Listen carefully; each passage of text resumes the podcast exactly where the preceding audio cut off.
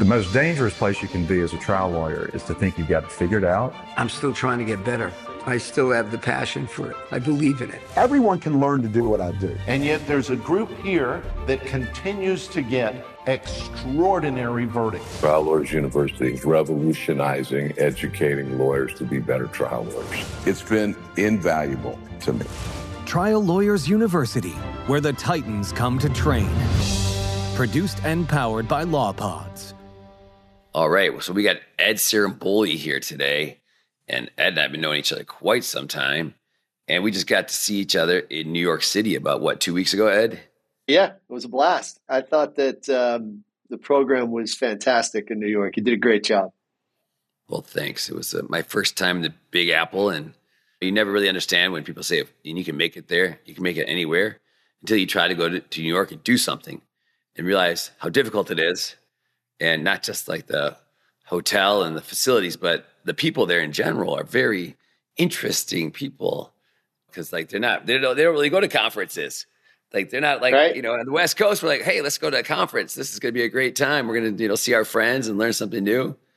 A lot of folks in New York or on the East Coast, they don't really go to conferences. So it's people are like, you shouldn't go there. It's a very hard place to do business. I'm like, well, maybe they don't know about how much fun conferences are, and if people don't come see them, they won't know. So I think it was a blast. I think the whole thing went, you know, went really well. And uh, thank you for having me and my firm be part of it. And doing the boot camp in Central Park was a, a really good time, you know, as well. So yeah, we enjoyed it. Good. I didn't know about that idea at first, but apparently a lot of people like to get up at 6 a.m. and go work out in Central Park in the fall.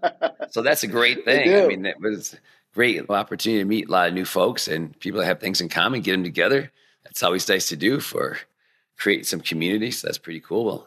And I'm glad you had a good time because I had a great time myself and got a lot more friends in New York and the East Coast now, which I'm really excited about because uh, I really like New York a lot. So when you go there, it's good to have friends. Absolutely. It's a good way to get started.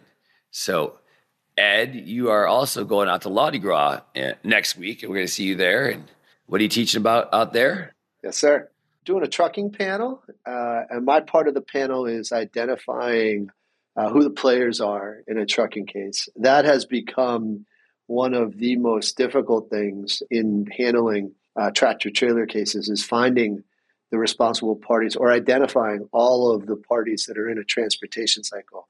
I have a slide that I'm going to show, and uh, that slide has um, 20 different entities that all could have a hand in moving a product from point A to point B, and then ultimately could be defendants in a particular case. So that's my little piece. And then we have uh, Jordan Jones and Jay and Christina Hagan all talking on some other aspects. And then I think at the end, we're doing a little wrap up session in terms of uh, just like rapid fire trucking questions from the audience. So looking forward to it. I'm looking forward to it too. It's a really fun conference and Bob's a great guy and he's got a great yeah. community down there in San Diego. So I'm looking forward to it too because I love going to conferences and especially ones I don't have to put on. I can just hang out like at ATAA and socialize and and have fun, which is fun. So Ed, how long you been a lawyer for? 23 years. Amazing. She looks so young. Unbelievable. Tell us about your epiphany that you woke up one day and said, I got to go become a lawyer or yeah, whatever. However, however that happened kind of an interesting story because um, I wasn't going to be a lawyer. I went to uh, Wilkes University and I was an engineering major. And my engineering discipline was a uh, cross between mechanical and uh, materials engineering. My sophomore year of college, I started bartending and I started bartending, met my future law partner, his ex wife, and he said, You really want to be an engineer? And I said, Yeah, you know, I'm not really sure at this point because I had done an externship and I wasn't really in love with it. He was going to be going to law school, and he said, "Man, you should really think about law school." So, right around the same time, I got involved with a charity organization, a local charity organization called Unico, which is an Italian charity organization. They do a lot of work for disabled kids. And there was a judge in there, Judge Gifford Cappellini, really terrific guy. And he said, Why don't you come over in the summer and do an internship at the courthouse? I said, All right. So I went over to my university and I worked out that I got some credits for doing it. And that was my first real exposure to the courtroom. And that summer, there was a um, murder trial. Uh, there were two lawyers uh, from Philadelphia that were just outstanding, outstanding lawyers. And then there was also a, a, civil case. And the civil case was a products liability case, and some very good lawyers in that as well. And I was fascinated. I was hooked. The judge let me sit in the courtroom for most of it, let me go into chambers when he came in, uh, when the lawyers came in. And it was really just an unbelievable experience. And so I went back to my university and I said, you know, I think I want to go to law school. Kind of what do I need to do? And they said, well, anybody that goes to law school, they do a lot of writing, they do a lot of reading, which is the exact kind of opposite of what we do in the engineering world, right? And so I had a really cool guidance counselor at the time. And uh, he said, look, I think you could do this. He said, but I think it's going to, you know, going to take some work. And so for the next two years, I basically went to school around the clock. I bartended during the week and on weekends, and then I went to school and I ended up graduating with a degree in engineering and applied science and a degree in political science, and then ended up with a minor in physics. And that kind of started my path to law school. I then took a year and a half off and uh, worked on getting ready for the LSATs, traveled a whole bunch, bartended, sold swimming pools. It was a really fun time. And then when I went to law school, I totally thought I was going to end up in either the patent world or the intellectual property world because of my engineering background.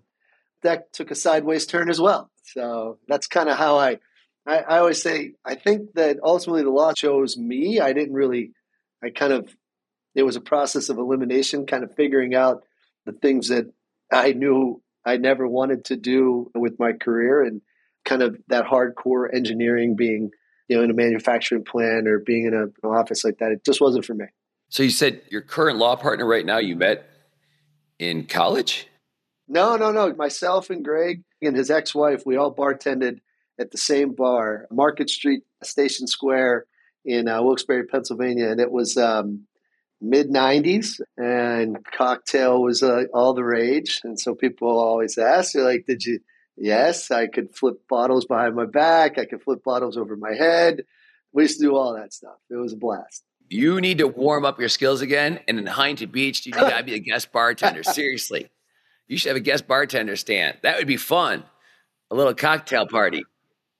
I would absolutely, absolutely do it. Matter of fact, couple years ago, Greg and I actually did a charity event at a local bar, and it was unbelievable how many of our old friends came out and we raised a ton of money for uh, for a local kids charity doing a quote unquote celebrity bartending. But we used quote to unquote celeb. Wow.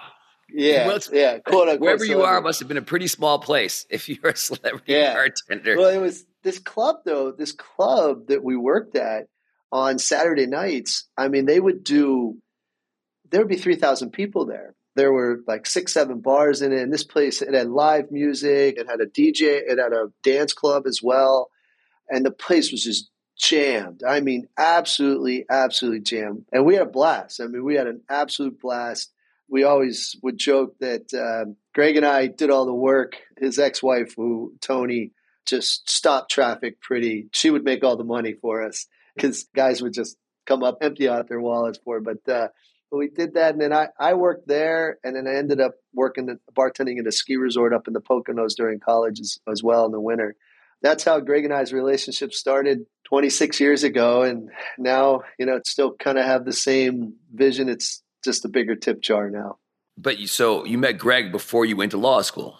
Yeah, he uh, Greg's eight years older than I am, so he had gotten his master's, and then he was uh, bartending, and then going to be going to law school, and so he went to law school two years before I did, and then you know his then I started, and then after law school, he went to the DA's office. He was there for he was there for a couple years, uh, full time, and then he went uh, assistant, and then started a, a, private practice. I came out of law school, and I started working for a uh, personal injury firm uh, for about three years, and then you know we had always talked about practicing together, and then we struck out on our own.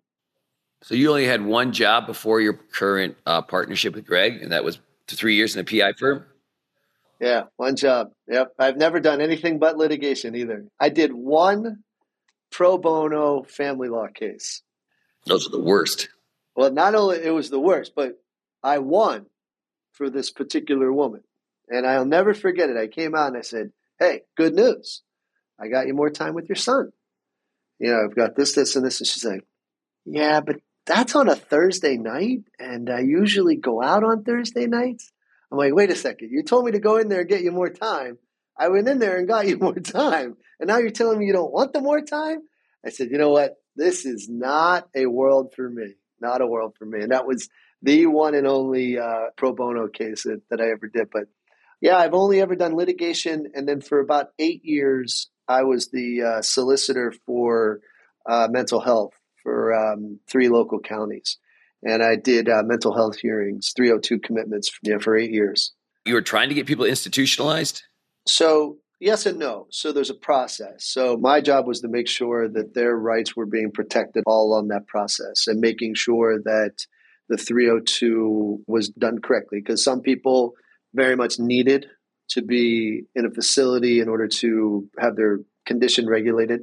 And then there were some people that didn't. And so my job on behalf of the county was to always make sure that whoever was the petitioner, that the I's were dotted, T's were crossed to the letter, because if they weren't, then the petition should be dismissed. So I did that for, uh, yeah, for a better part of about eight years. Wow. That's a long time to deal with that stuff. It is. It's still something that um, I'm on a board of uh, the ARC, which is a, a national board um, on their local chapter, which uh, deals with um, people that have uh, mental illness. And it's certainly something that um, I'm still to this day very passionate about and help out whenever I can because I do think that in our society today, one, people who have mental illness are still very much a stigma and it shouldn't be and we have family experience with it. And, and I think that having gone through that as well, doing whatever we can to help out those that need that help is really important. It is important. It's a good thing you're such a helpful person, Ed, because since you're not helping the hand, you know, the mentally ill. Well, maybe you are because you do a lot of teaching. So I know a lot of I lawyers do. I do. could could pass for some mental illness. this job can Oh, drive you nuts. But uh, so it's good that you had all that preloading to deal with people with a lot of issues to help. You know what I'm saying? Because you and my buddy Philip Miller, because you're even so insane. You're are you writing a book? We are. We're writing. Yeah. So Philip and uh, one of my mentors, Paul Scoptur, a number of years ago, wrote uh, Advanced Deposition Technique book. God, I'm going to say it's probably a dozen years ago now, at least. And so uh, Paul passed away about four years ago. And Philip and I have been teaching deposition skills all over the country for many, many years. And since that book was written a dozen years ago to now, so much has changed in the world of how we approach depositions, what we're doing with depositions, visuals that we're using in depositions, different techniques and principles. And so we really felt it was necessary, based on the work that we've done over the course of the last 10, 12 years, to update the book and put in some new and fresh content. And so uh, that's uh, that's what we're doing. I laugh because it has been the worst process of my entire legal career writing a book, and it was not at all what as glamorous as I thought it would be by any What, I, I can't imagine what you could think about writing a book could be glamorous. Maybe publishing the book, signing the book at a at TLU Las Vegas when you know maybe that would be glamorous. But writing a book, Yeah. I think I think we have a different idea of fun or glamour. No doubt. Like I had this vision. Like I fly fish a lot. I have a fishing cabin. I had this vision of like going out to my fishing cabin, like scheduling a day and just sitting in like this idyllic setting with the river there and the trees and everything else and writing. Total bullshit. I did it twice. I didn't write a word, not one word. I reorganized all the flies in my fly box the one day. The other day it was raining. I'm like, oh, maybe I'll just split some wood. I mean, everything but sitting down. So it's interesting because I, I learned something about myself in doing this. I realized that one of the reasons that I truly love A, teaching, and B, being a trial lawyer. Let me first start with being a trial lawyer because everything that I do is a collaborative process. I work with Philip, or I work with you, or working with my team, or whomever. It's a very collaborative process and there's a lot of give and take and a lot of feedback. And I love that. And that's one of the things that being a trial lawyer, like I truly enjoy that. Now there are moments of solitude when you're getting ready for a deposition where you're kind of just dialed in, but then you're going and doing it immediately thereafter, and there's an immediate feedback. And same with teaching and doing some of the consulting, you're helping somebody, and it's a collaborative process trying to overcome or fix a issue or help somebody get better in trial techniques or skills or whatever it is. I love that. And then I realized writing a book, and you're completely by yourself. There is no collaborative process. It is just you in a room writing, and then that's it. And then, like, you know what? We're going to do it because I think it's really important to give people some an idea of what we've been doing the last 12 years since the original book came out and updating that content. But I could pretty much say it's a one and done for me for sure. I was going to ask you about the most challenging time of your career, but it sounds like you're going through it with this book writing right now. It's a good challenge to have. I would say the the most challenging time though ever in my career up so far was Greg and I have been practicing probably about three or four years. And we just had this mentality like work harder, make more money. And so we invested a lot in our firm as much as we could. And we kind of positioned ourselves with some of the more established firms. And we started getting lots of cases and more and more, you know, we were growing and growing and growing. And more money was coming in, but we weren't making more money. And all of a sudden, we have all these cases, we had all this kind of staff, and we're running 24 hours a day, seven days a week. And something had to break. And we kind of like, I remember like we looked at each other like, we got to figure this out. Like, we are every day, the phone's ringing off the hook, great cases are coming in. We think we're doing good work, but yet our income was going this direction, not this direction. And so that was a really challenging time. And we made a very conscious decision at that point. We were very good lawyers. We were terrible businessmen. I mean, just terrible, right? You know, there was no policies or procedures or protocols or controls on expenses or anything like that. And so we decided that we were going to go out and uh, hire a at that point we didn't realize we were going to hire a CFO. We were just hiring a consultant. And then our consultant, you know, his name's Joe Shentz. He ended up becoming our CFO and has been our CFO now for the last geez, 15 some odd years. And I think that that was what started us, is what started us on the trajectory that we're on now and figuring out like making sure that everybody stays in their lane. Joe kind of runs the financials and the day to day. I handle litigation. My partner does all of the kind of business day to day and then handles all the political things that we need to do, which, as you know, are unfortunately a necessary evil in our business.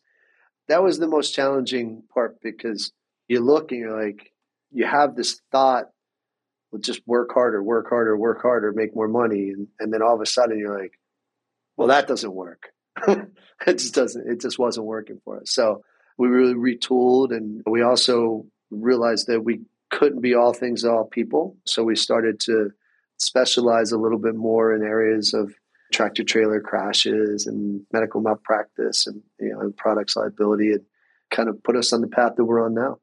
You spoke about um because like working harder because I used to work so hard as a criminal defense lawyer, and people think oh if you work hard you'd be successful. Well, I mean successful like well off financially, but such nonsense. It's like if you don't know what work you're to do, you could work and work and work and just it's frustrating because you see, you know, I remember being back in Michigan, being a criminal defense lawyer. I see all my friends doing really well financially, which, you know, to me was like, you know, $200,000 a year. I'm like, wow, if I could make that much money one day, that would be the, like all this suffering and abuse I have to go through as a criminal defense lawyer from the, the clients and the judges and the system. I'm like, ah, that'd be worth it. But until you figure out, you know, how to actually make a living being a lawyer, it's not very fun because it's hard work boy, all my friends and you, do the, you know, it's you guys work hard. I'm telling you, all that writing, that's boring stuff. And you know I'm talking about that boring writing. When you do publish your book, we're going to have a book signing tour at TLU. We're going to have Philip and Ed. I can picture it like a big 10 foot cover, whatever's on the cover. Maybe you're, I don't know, but I can picture it. Yes. I can picture it. So we're, we're going to be, could be the first publication of TLU Press. You just never know. Well, and that it'll be uh, well, and thank you because writing it for TLU Press, I think, is a really cool thing. I mean, and honestly, I mean, especially because I think what you're doing with TLU is really elevating kind of the when I say education platform, meaning that it is truly about teaching and making lawyers better. And that's one of the things I know I really appreciate that you're doing. I know Philip does as well, and a lot of the other men and women that that um, participate in the program. So I think it's really great and honored to be part of it. To be honest with you. Well, thanks. And you talked about teaching because I personally love teaching. I, mean, I teach my boot camps and you know these little workshops and like watching a lawyer transform in a short period of time because I like people have no idea how hard it is to get up and present and connect and persuade. They think, oh, you went to law school, and so many people that went to law school, like, oh, I just got up there and be myself. I'm like, yeah, good luck with that one. It's like be yourself with a gun to your head. be yourself. Yeah, it's funny you say that because for years and years we used to do the ultimate uh, for AAJ, and I remember it might have been Jim Lees who said it. He's a fabulous trial lawyer from West Virginia, and he said uh, something along the lines of, "Now, really, I want you to be yourself, unless you're an asshole. If you're an asshole, don't be yourself, because nobody wants to hang out or be associated with an asshole." And I just remember that every time somebody says, "Like, just be yourself," and I'm like, "Eh." Let's get to know you a little bit better before we actually say you should be yourself because you just might not be the most likable person in the world and that's fine but let's figure out what parts of you can resonate with people and what parts of you actually do not resonate with people on any level at all. And so let's compartmentalize a little bit. So i enjoy i know you enjoy teaching. I enjoy teaching very much and so in Huntington, so we're doing, you're coming to Huntington Beach, California, which yes, is sir. June 5th through 8th, 2024 at the Paseo. But you were there last year. And so, and you and Philip taught a deposition class there. We did. I loved it. First of all, that Paseo Hotel is awesome. Huntington Beach is just totally fantastic. Really a great, just a great, great, great location there's a little burger joint like right down the road. Man, it was just terrific spot. So we did, we basically did two days of workshops and we did deposition skills. And we did a deep dive on uh, kind of the first day on teaching people preparation. It's amazing to me still to this day how many lawyers like really have no concept or idea how to prepare the right way for a deposition. They just don't. I mean, they have no idea what the elements of their case are from a very foundational perspective. They have no idea what they want to get out of this particular witness or how this witness fits into their particular sequence or story. And so it's amazing when you sit down with lawyers and you're like, all right, tell me about your case.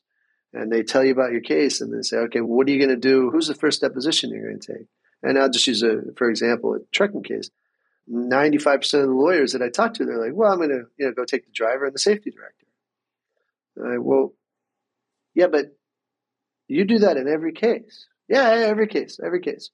But every case isn't the same. So don't you think we should sit and we should talk about whether it's appropriate to take the truck driver's deposition first, or the safety director, or the maintenance person, or the police officer who investigated the scene? Like, what is the essence of your case? And then at the end of the day, you know, what dots are you going to need to connect to move the needle in your favor? So that was one of the components that we spent a lot of time on. And then starting to teach people techniques, exhaustion, summarization, boxing in, the Miller mousetrap. These are concepts that are really are very foreign to people. We've been doing a lot with clean language, which is a, a really interesting type of technique whenever you're. Give me an example. What's clean language? So, clean language was developed by a woman named Marian Way. It's kind of a, a coaching and therapist type of uh, questioning. And so, let me give you an example. Like, if you have a, you've been in a, a very significant automobile wreck, and I would say something along the lines of, what is it about that wreck that stands out or you remember and you give a metaphor, right? And you say it was like a bomb went off. So diving into those metaphors. So then the next aspect of that would be asking, it's a little bit odd saying it, but you say, and a bomb is like what? And it's amazing when you start to do that, the information that people give you and when you look to see why they're saying what is behind that saying, oh, it's like a bomb went off. And when you start to, and a bomb is like what? And it just keeps kind of going down that road is like what? Tell me more. What else? But really listening for those metaphors and identifying them and now being able to dive deeper into them. It's fascinating the information that we get in a deposition. I just took one recently where the driver he was drunk driving a commercial motor vehicle and he ran into the back of our guy and very very very significantly injured him. And he said um, you know it was the worst decision of my life. And that's a metaphor right? And, and so i dug a little and said and, and the worst decision is like what? And he said well i've done x y and z in my life which were all bad but this was even worse because and then he went through all of these things that he did that day leading up to this crash. There was just a cascade of bad decisions that I would have never found that out if I just said, Tell me about the crash. Or went right to the, you know, you made a bad decision to drink that day. But I found out so much information that was so useful for putting our case together. It was unbelievable absolutely unbelievable. So that's one of the things like we've been working on clean language and having people utilize that. And then visual aids. We have just been working so hard because now, I mean, it is an expectation whenever you're going into a courtroom that you're going to have a visual presentation. The days of the lawyer just being this unbelievable orator who's going to woo everybody and they're going to just fall at his, his or her feet. Those days are long, long gone. In order to be persuasive and in order to for a jury to remember something whenever they go into deliberate in your favor, you need to have a mental image that's connected with a particular topic or idea. And so we work very hard at creating those in depositions laying the foundation for them so then utilize them in, in trial. And Dan, that's the thing that has uh, been, I think, especially at TLU, that's been really cool because we've done them uh, live. For example, in New York, we had uh, some woman come up and we said, you know, just tell us, give us an idea about your case. And okay, we're going to do a deposition. You know, it was a hiring issue. And everybody else, it was very much a collaborative process, like letting her kind of struggle through creating this and everybody else pitching in because she had never tried it, she had never done it, and most lawyers have never done anything like that in a deposition. And so, like when she all of a sudden she's like, "Oh my gosh, like this is great!" Um, like when when that light bulb went off, it really it becomes very impactful and very powerful. And being able, you know, those visuals, being able to distill large volumes of information into one slide or one yes no chart or one image. Really cool stuff. Yeah. So in Huntington Beach, you're going to teach it. You and Philip are going to teach a day on these advanced deposition skills, and you're and you and you're teaching another workshop out there. And what's that about?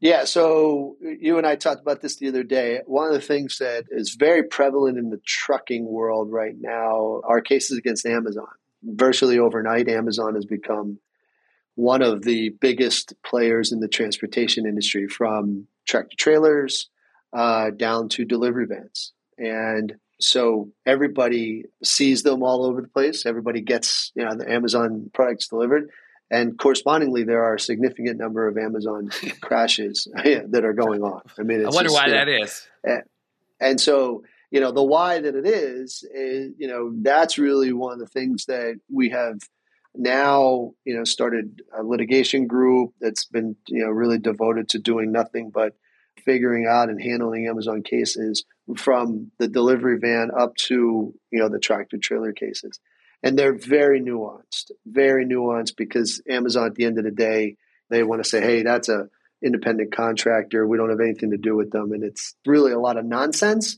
But figuring out those different layers of Amazon and how they all connect and how Amazon controls or has the right to control really every aspect of the transportation cycle.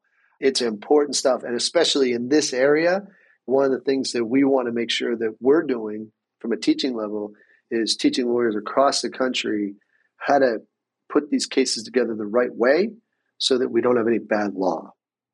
That's really critical because you don't want to get some case from New Mexico shoved down your throat, you know, whenever you're handling an Amazon case in Pennsylvania or Delaware or New Jersey or whatever it may be.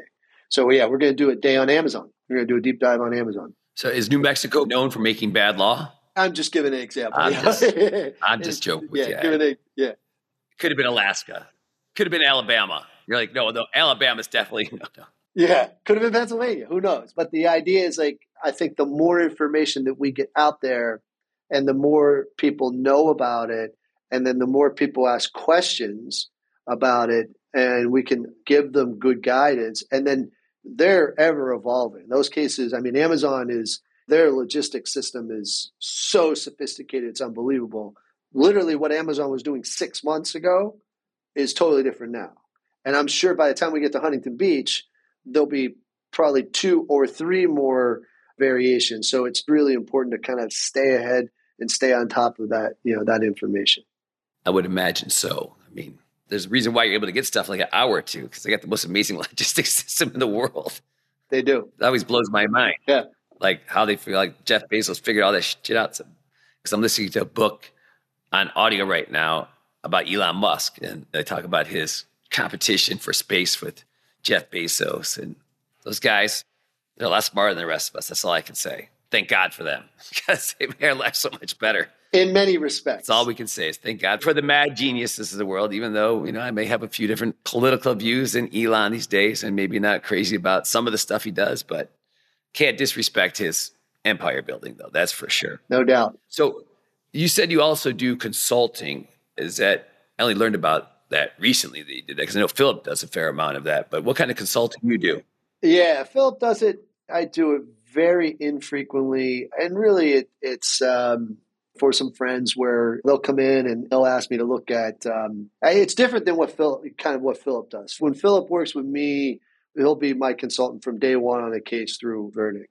Some of the consulting stuff that I do, people will call me and say, "Look, I'm really struggling with this aspect of my case, and can you take a look at this aspect, whatever it may be? Let's say it's their it's framing or, or sequencing." And we'll spend a day and kind of break that down. And it just kind of happened. I had a buddy two years ago call me, and like really struggling with. There's a very complex broker, shipper, 4PL. Three, there was all these moving parts. He said, "Man, I'm just really having a hard time. I have all like some really good testimony. I'm having a hard time figuring out and parsing out like the really important parts. And would you mind just coming and spending a day with me?" And uh, trying to figure out what's really important, what's not. So I said, yeah, no problem at all. I did that, flew out. We spent a day, day and a half. And then from there, I've had other people call me and say, I'm having a really hard time coming up with my approach on to this particular agency issue or whatever it may be. Can you come in and help with that?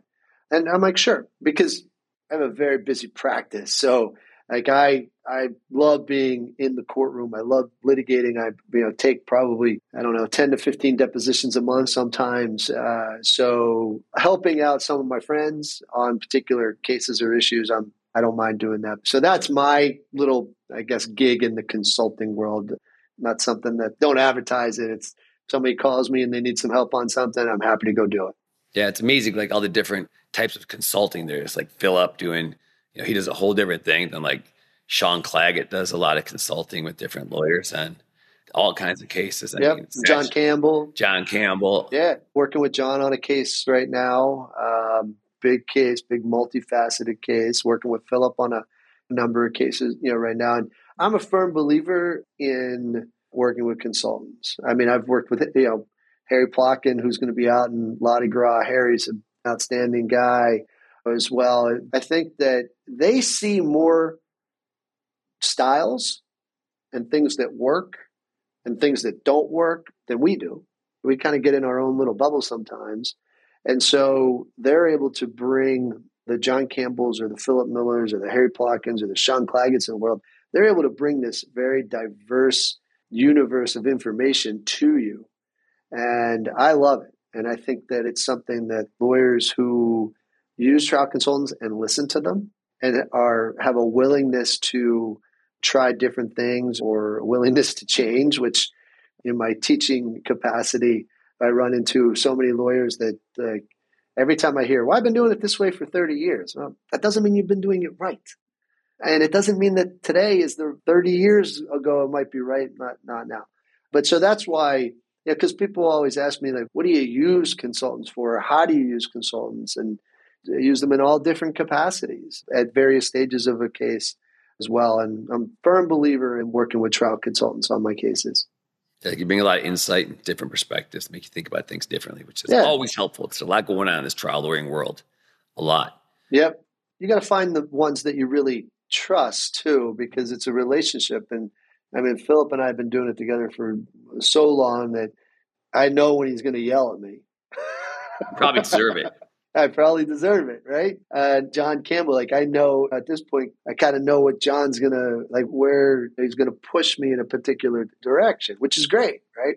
Uh, but you gotta, I think you have to find those individuals and develop those relationships so that there is that level of trust and respect. Because if you don't have that, then I don't think you'd be successful utilizing a trial consultant.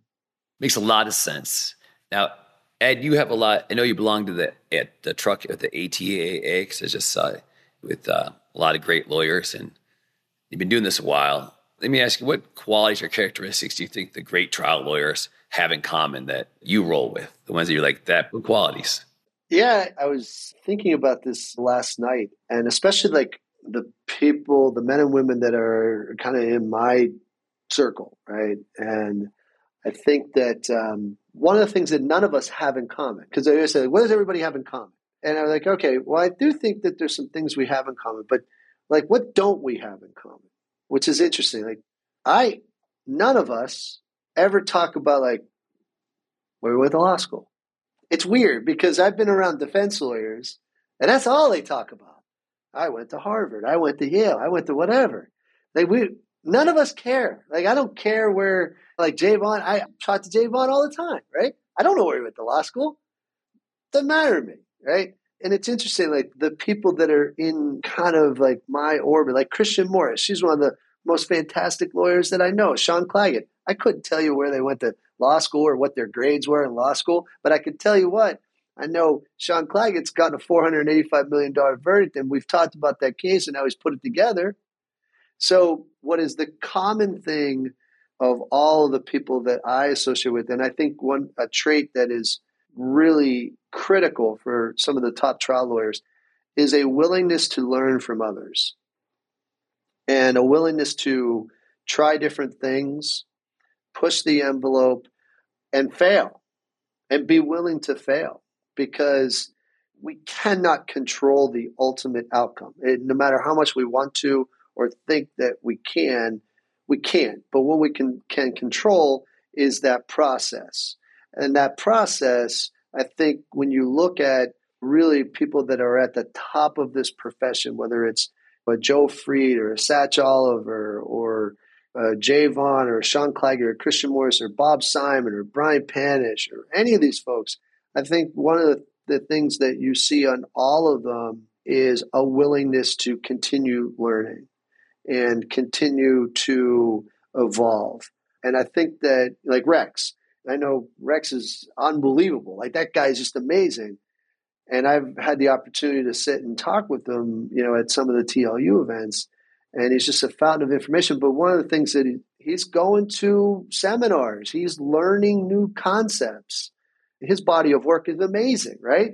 But I think that that is really one of the things that if you have that willingness to succeed or desire to succeed, then you also have to have a corresponding willingness to fail because you're trying new things and they may not always work, but you're going to learn and you're going to continue to grow and evolve. And those are the things that whenever we all you know, get together, different from our defense brethren, like I, we're trying to figure out how to become better and make our cases better, make our clients more successful.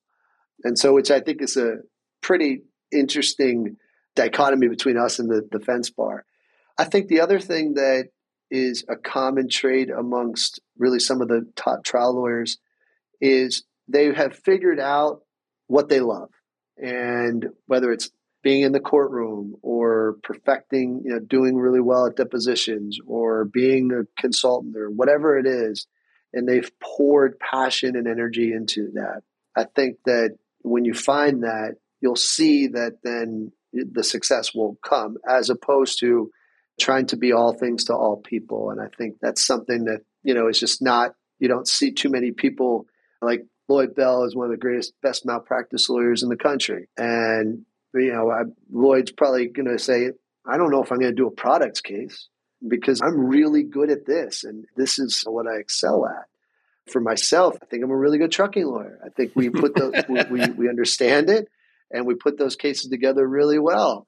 But if somebody came to me with a mass tort case or like a clergy abuse case or something like that, it's just not me, right? And I think you have to, at some point, you have to recognize that you can't be the guy who's going to play every position on a basketball court.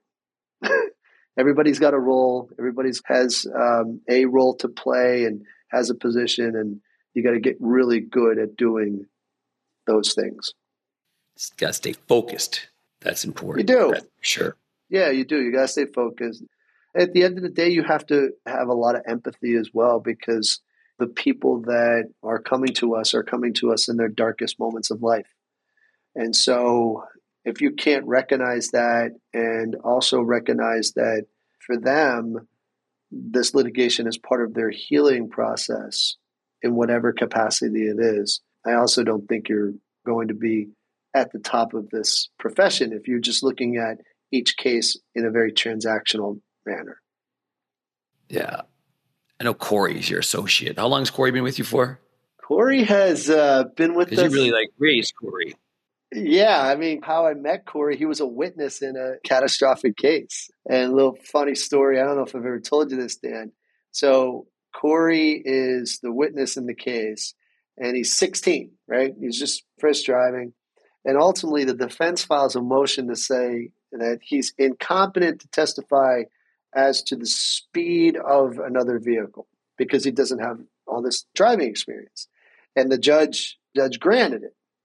The judge said, "Look, he can testify that he was going 65 miles an hour and that this car went by him like he was standing still, but he can't testify that he has an opinion that he thought that that car was going 110 miles an hour. We had independent evidence from the reconstructionist on that issue. It didn't really affect the, the outcome of the case. But fast forward, that's, that's how I meet Corey. And now fast forward, he's graduating law school. He's coming to work here, you know, with us. And I am his sponsor for admission to the bar. And so the judge who ruled that Corey was incompetent when he was 16 is now the president judge in Luzerne County. And so, packed courtroom, we stand up and I said, you know, Judge, I'm moving for Corey's admission, but I also have candor towards the tribunal right now. And he's looking at me like, what the hell does he mean? I said, well, you have previously ruled that Mr. Suda is incompetent. So now I have to put that out there. Mr. Suda, at one point in his life, was incompetent. I no longer think he's incompetent. I think he's very competent. And the judge remembered exactly the case and gave a wonderful speech about Corey uh, and his family. But I have an order to this day that says Corey Suda is incompetent. So anytime he really gets under my skin, I remind him that uh, at one point he was very incompetent. But Corey's a prime example of what I hope the kind of the next generation of lawyers does because he's just like a sponge in terms of learning and his willingness to try things. He's gone out to your boot camp, you know, out in Las Vegas, and he's loved that. And we encourage that because years ago, people would say, what is like one piece of advice that you would tell a younger lawyer? And you probably have said, you know, heard this get in a courtroom as much as you possibly can. Just get in a courtroom. And then what happened? You know, they're in a courtroom for five years and they're getting their heads kicked in and they're developing terrible skills. Terrible. Terrible. That now they have these terrible skills, or even worse, they get in and they have a modicum of success with these terrible skills. And now all of a sudden it's like, oh shit, how do you unwind that? And so now they say, like, what advice would you give? I said, here's the advice that I would give. I'll give you Corey Suda is a young lawyer in my shop. I have sent him to everything possible. I've sent him to, to Dan's boot camp.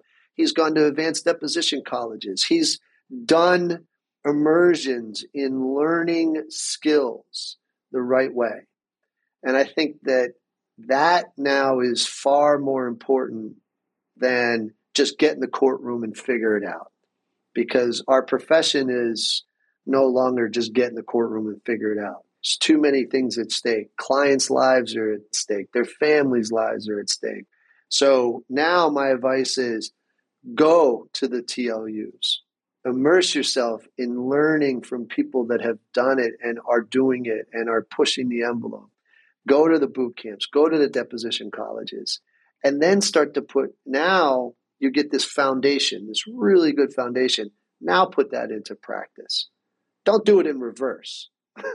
How many times are your boot camps have you're like, oh my God, what are you thinking? And they say to you, well, I've been doing this for 25 years. Well, no wonder you suck. I mean, like, let's figure it out. So that's one of the things now that we really encourage our younger lawyers to do. And Corey is a, I think, a prime example and something that I, whenever I, you know, speak to law firms and they ask, you know, what can we do with their younger lawyers? I encourage them to send them to the trial lawyers university send them to the advanced deposition college send them to these other programs where they're going to learn skills based concepts that's so critical because most conferences are just lecture based and that's good to get the information but people just keep getting more and more information without practicing skills and without getting up and presenting something getting up and working on a deliberate skill, whether it's the skill of appropriate eye contact or controlling our facial expressions, because yeah. people's faces, most lawyers' faces are just neutral and robotic in court because they're so in their heads that they don't have natural yep. emotions. Like when they say good morning to everybody, they have like, like good morning, everybody, like this is going to be a shitty day. Or like, yeah they ask a question like, does this make sense? But there's no rising inflection. There's no look of curiosity on their face. Like they're interested in the juror or the witness, whatever it may mm-hmm. be.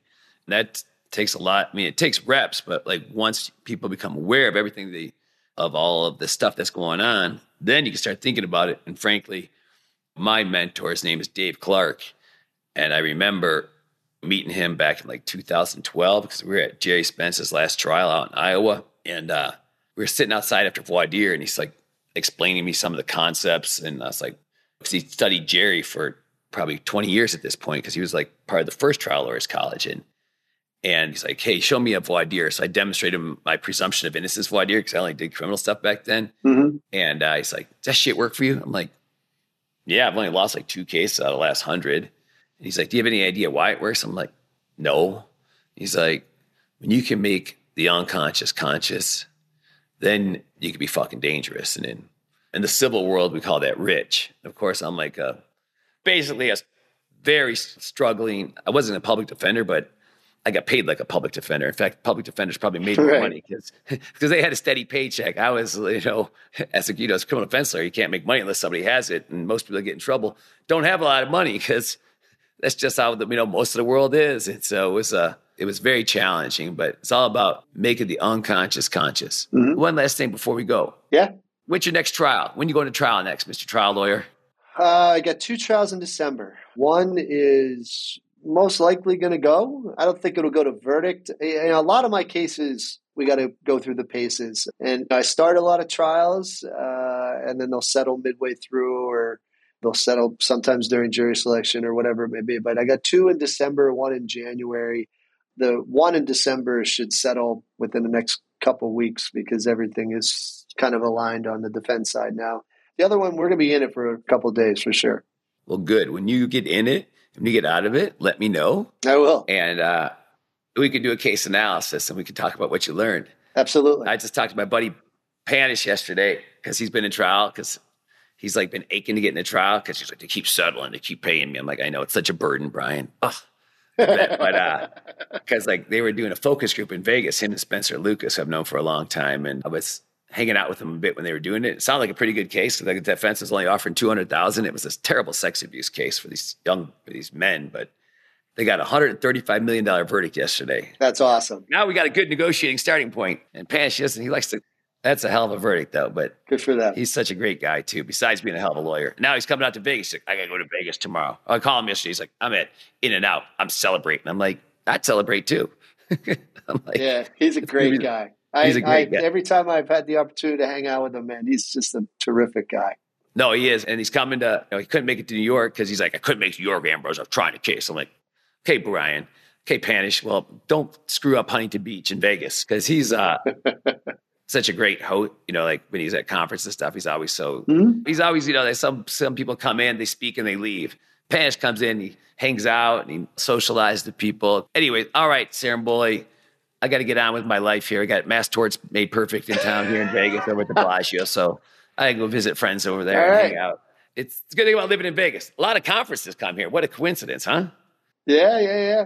I mean, who knew when I moved here there'd be like all these conferences here? Yeah, this has been a pleasure. Thank you, Dan. Hey, great seeing you. Great rapping. And I will uh, see you soon in live. Okay. I'll see you next week at Mardi Gras. It's going to be dope. I'll see you next week. All right. Ready to train with the Titans and set records with your verdicts? Register for our live conferences and boot camps at triallawyersuniversity.com. Start getting your reps in before the big event by going to tluondemand.com to gain instant access to live lectures, case analysis, and skills training videos from the trial lawyer champions you love and respect, as well as pleadings, transcripts, PowerPoints, and notes for a roadmap to victory. Join the group that continues to get extraordinary results. Trial Lawyers University, produced and powered by LawPods.